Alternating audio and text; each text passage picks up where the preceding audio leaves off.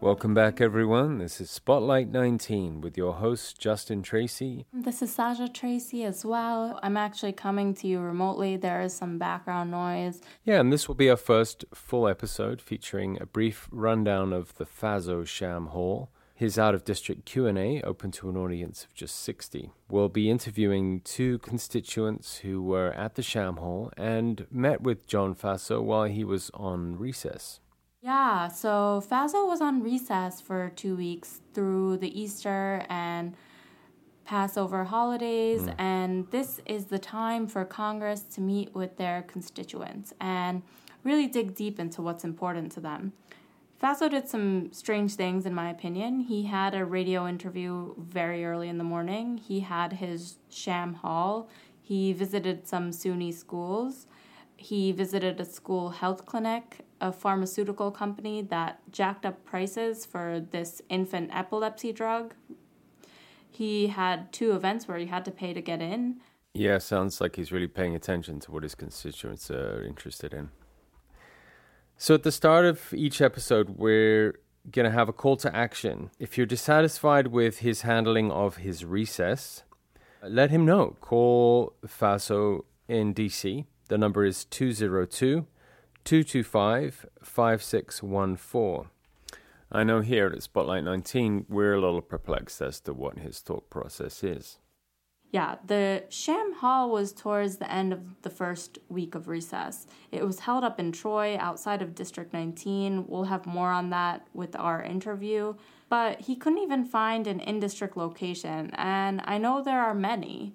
He always seems to be griping about the economy, but for me, just seemed like why not hold your event in the district and give local businesses an opportunity to make some money. Yeah, I know. If it were closer, I would have considered attending the protest. I would have brought my snacks from Stewart's and my art supplies for making signs from Catskill Arts and Office Supplies, and not wasted much gas getting where we'd be going, which brings us to the environment. Now, Faso definitely spun a web on this during the Q&A. He was touting his involvement in the bipartisan climate caucus. We talked about it a little last week, and he really played up his so called good votes on the environment that we discussed in the yeah. pilot.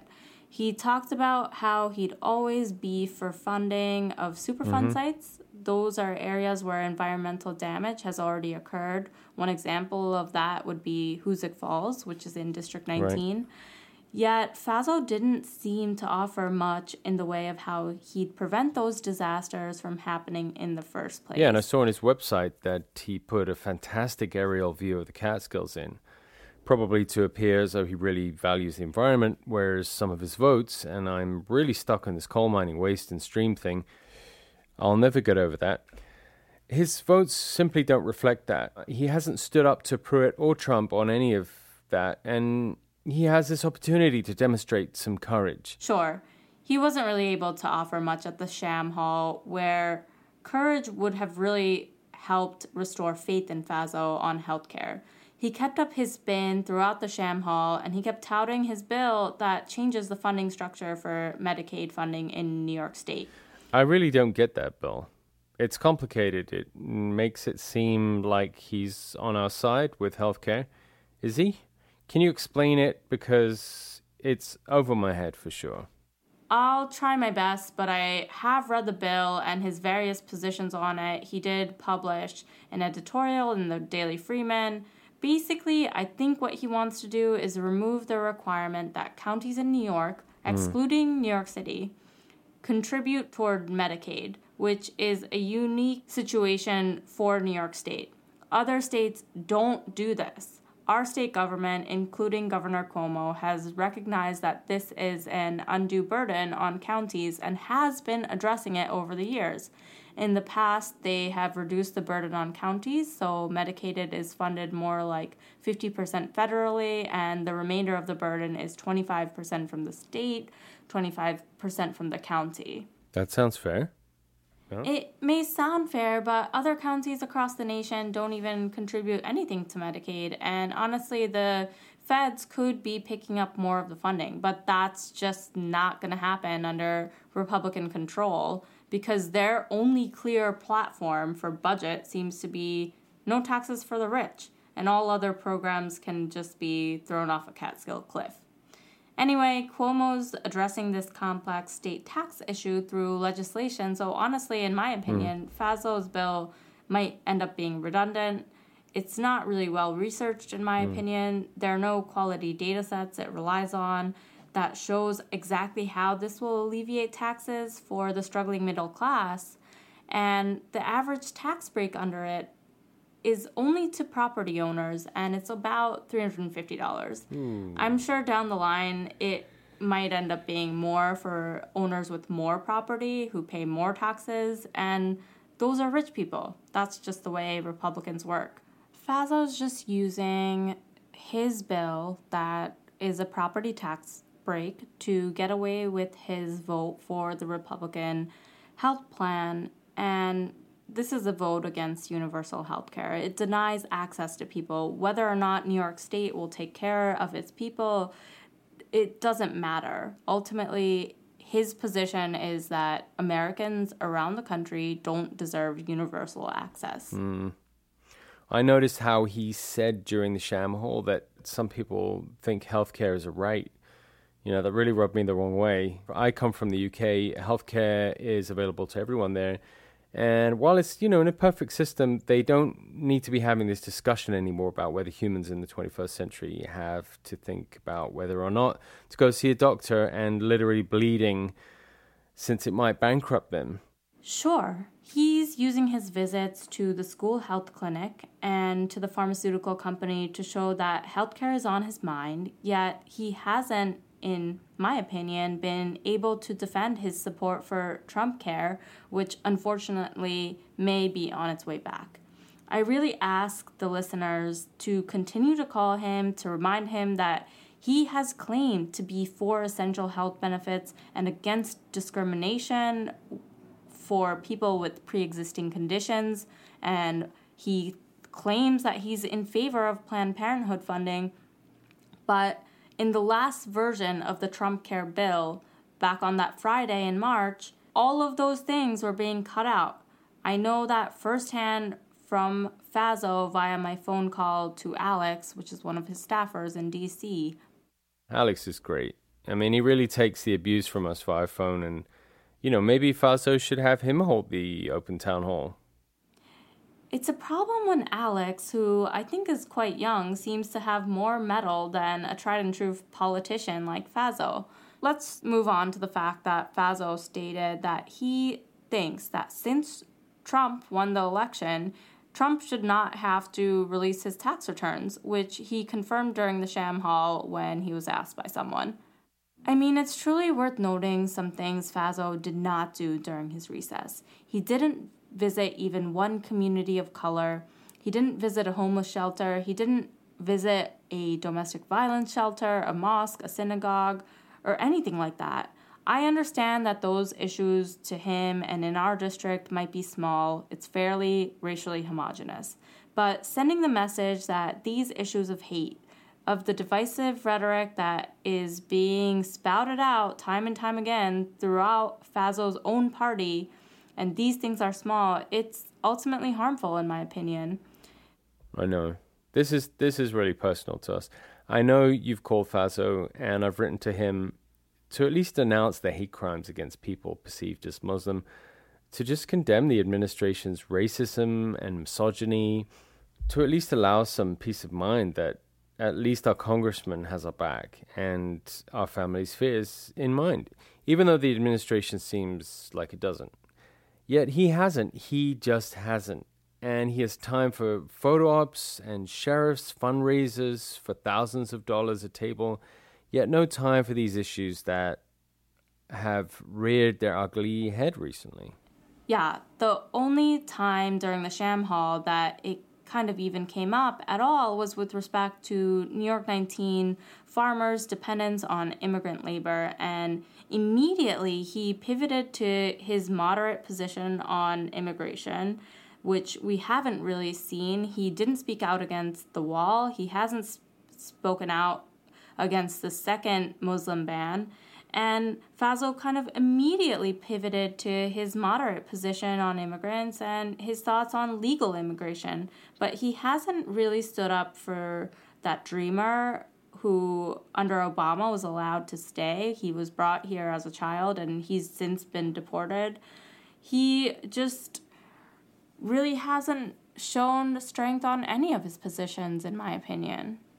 I frankly don't get what Faso thought this job would be. You know, kissing babies, shaking hands. That isn't his job. His job is to listen and respond to all of his constituents, you know, not just the paying ones. Moving along to our interview section of the show, we're joined by Megan and Brian, our inaugural guests. Welcome to Yeah. Spotlight 19. Thanks so much for having us. Of course. So, Megan, tell us, if you will, a little about your commitment to District 19 and how that has evolved since the 2016 election. Uh, Well, I mean, I think for a lot of people, the election kind of was a light bulb, and it, I've never really been politically involved before. It was kind of, I guess, a, a wake up call that maybe some things needed to change, and I needed to get involved.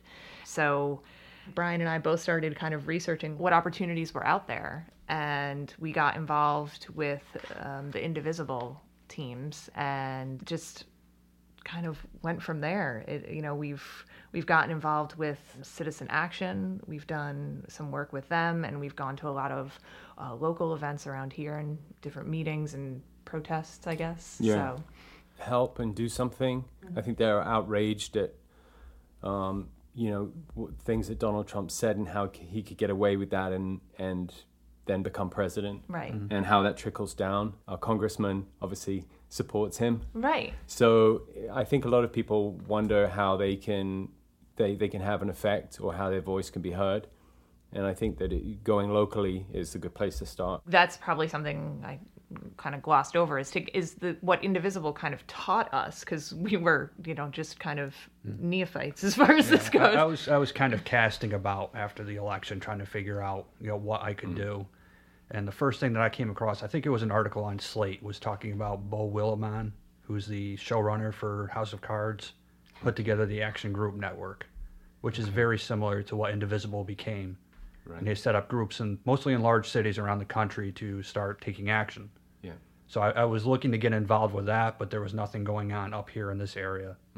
And then Indivisible put out their booklet, and I came across that somehow and downloaded that and said, "This is really good. This is what we need to do." Right. I think if I remember correctly, I think how we we got involved with Indivisibles, we saw that there was going to be a protest outside of our congressman's office in Kingston about uh, the ACA. I think it was. Yeah. And so we decided to go, and there were probably, I don't know, maybe like 100, 150 people there. And we started talking with the people there, and someone mentioned this Indivisible guide.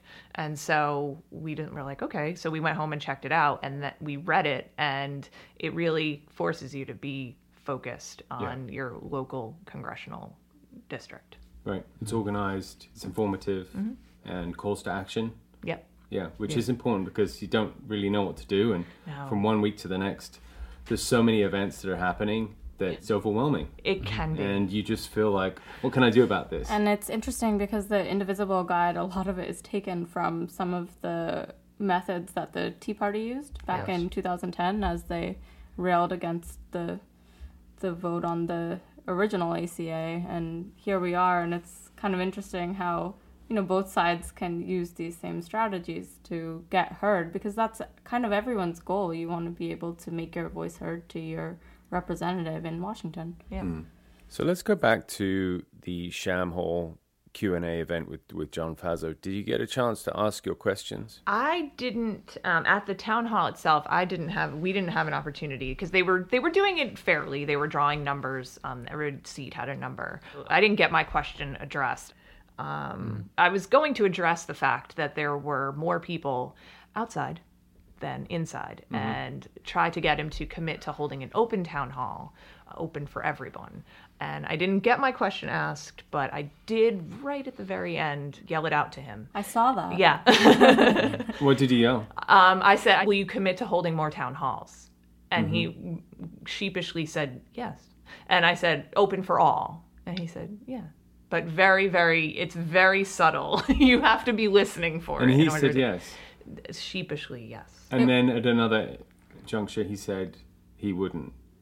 Oh, Is that right? I, I Yes. grabbed him afterwards. He was kind of walking around just talking to people. And we had been, this was on Thursday, and we had been in there on Monday to meet with him one on one. So he recognized us. mm-hmm. And I was just talking to him saying, you really, you should do more town halls open to everybody. Mm-hmm. And that's when he replied with, I'm not going to, you know, do an open town hall where people can put it on YouTube and yell at me.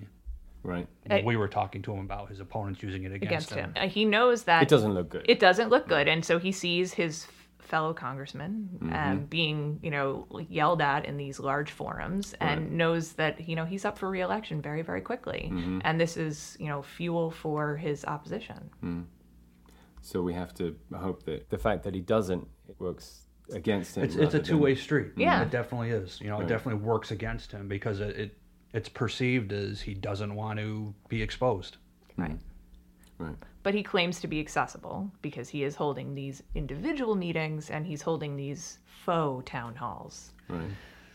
What What are some of the other questions that he was asked that that kind of stuck out to you, and his answers? There was questions on funding Planned Parenthood, which you know he was he said he was in favor of keeping funding for Pan, Planned Parenthood. Which the person who asked the question, I wish they had pushed back a little more because he was caught on that secret tape saying that he doesn't care about Planned Parenthood. He just didn't think it should be included in with the ACA repeal and replace Okay. because of the optics. okay. yeah and so and and it wasn't addressed, and you know he was able to kind of just say that and move on. And there was another gentleman who questioned him about the environment. And, um, you know, Congressman Faso definitely is on the record as saying that he believes in climate change. So, he, you know, he, he had some good answers as far as the environment goes. But this man pushed back because he he kept going back to one of his main talking points. The things that he keeps hearing from his constituents is that their concerns are jobs and the economy. Um, and the the the man who asked about the environment said, you know, you keep saying that people are the, these are the top concerns. He's like, not one person here has asked a question about either of those things, and that's when he kind of got a little um, felt you could see his posture change. I was really hoping that he would get asked about his votes that are really contrary to his position that he's pro environment because some of his votes reflect the opposite. And it would be great to hear his position because right now the only place you can access his position on his votes is through his website. It's pretty difficult to get to. One of the votes that really stuck out to us is the vote in favor of you know, repealing the stream protection rule.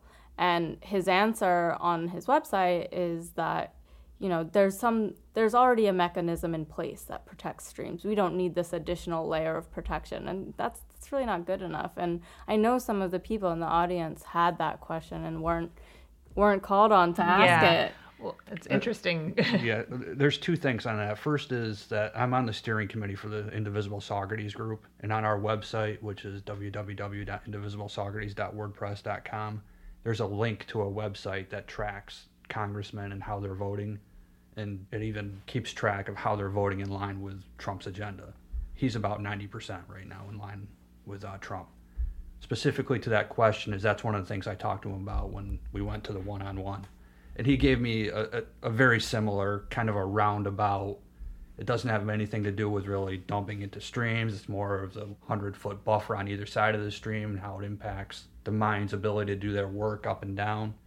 And our response was coal is dead. Yeah. Everybody knows coal is dead. It's not coming back. Those jobs aren't coming back. It's automation and it's natural gas that's killing coal. It's not anything else. So this you know that that law doesn't make any sense.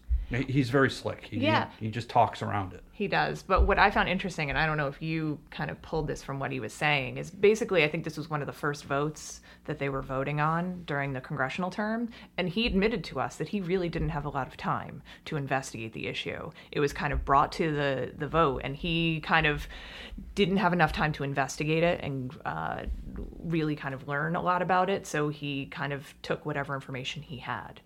That's so extraordinary to me because he then should have just abstained from voting or perhaps conducted a constituent survey to see what New York 19 thought about this. There are so many higher educational institutions in the district that have scientists that could have easily provided the information to him and he just didn't do any of that having not having enough time is simply unacceptable Yeah, that really is unacceptable.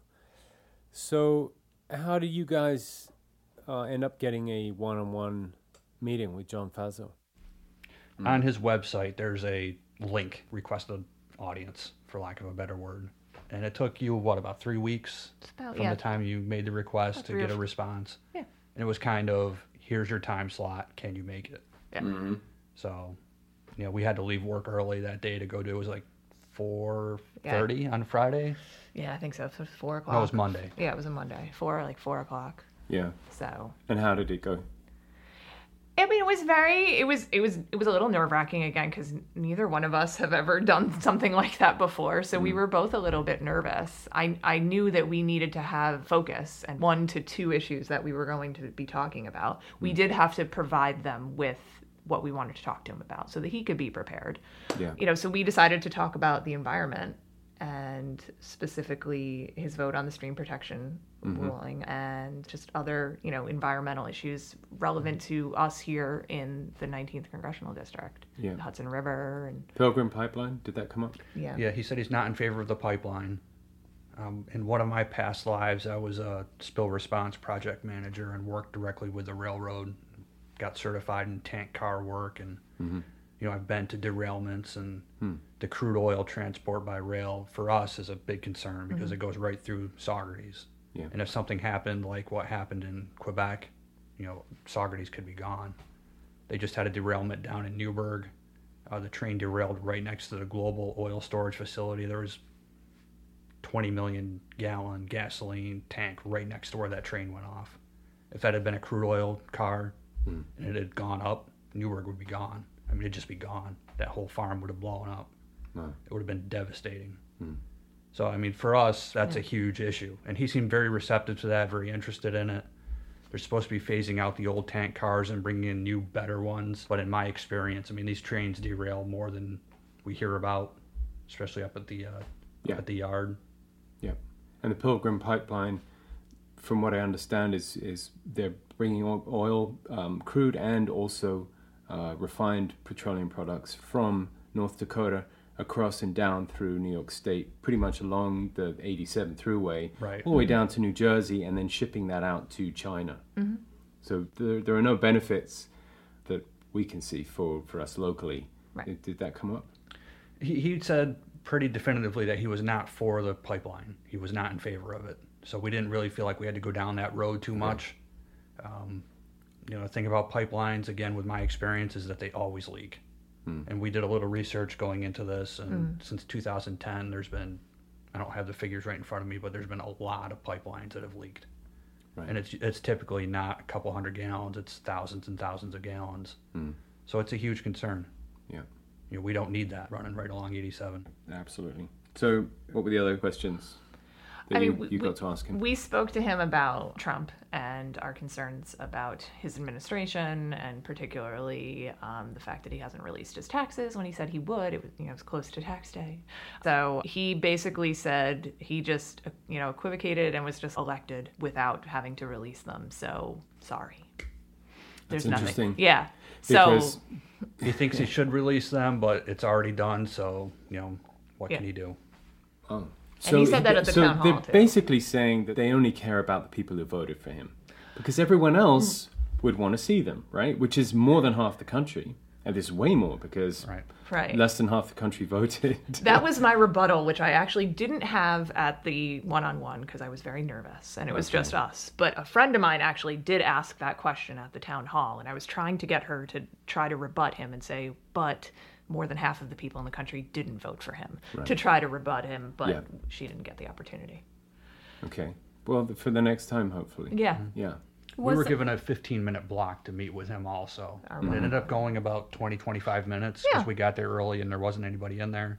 Yeah. So we didn't have a lot of time to go back and forth with him. So we kind of went in with the idea that he's just a guy. You know, even though he's a congressman, mm-hmm. he's just this guy. Mm. And you know, it, it's still it's a little nerve wracking when you're dealing with somebody who has a little bit of power like he does. Right.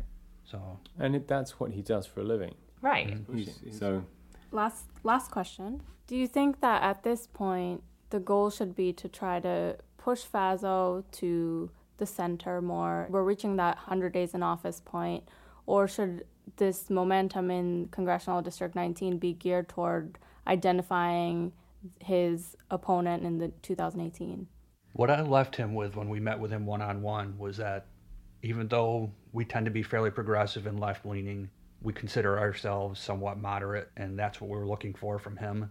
Having said that, I think there's a lot of things that go on behind the scene, especially with freshman congressmen, where he's probably limited in what he's allowed to do in terms of voting. He probably gets told what he's supposed to do in terms of voting, and that's fine. There's not a thing that John Faso is going to say to me that's going to make me believe that he should not be voted out in 2018. You know, we need to quote unquote flip the House. We need yeah.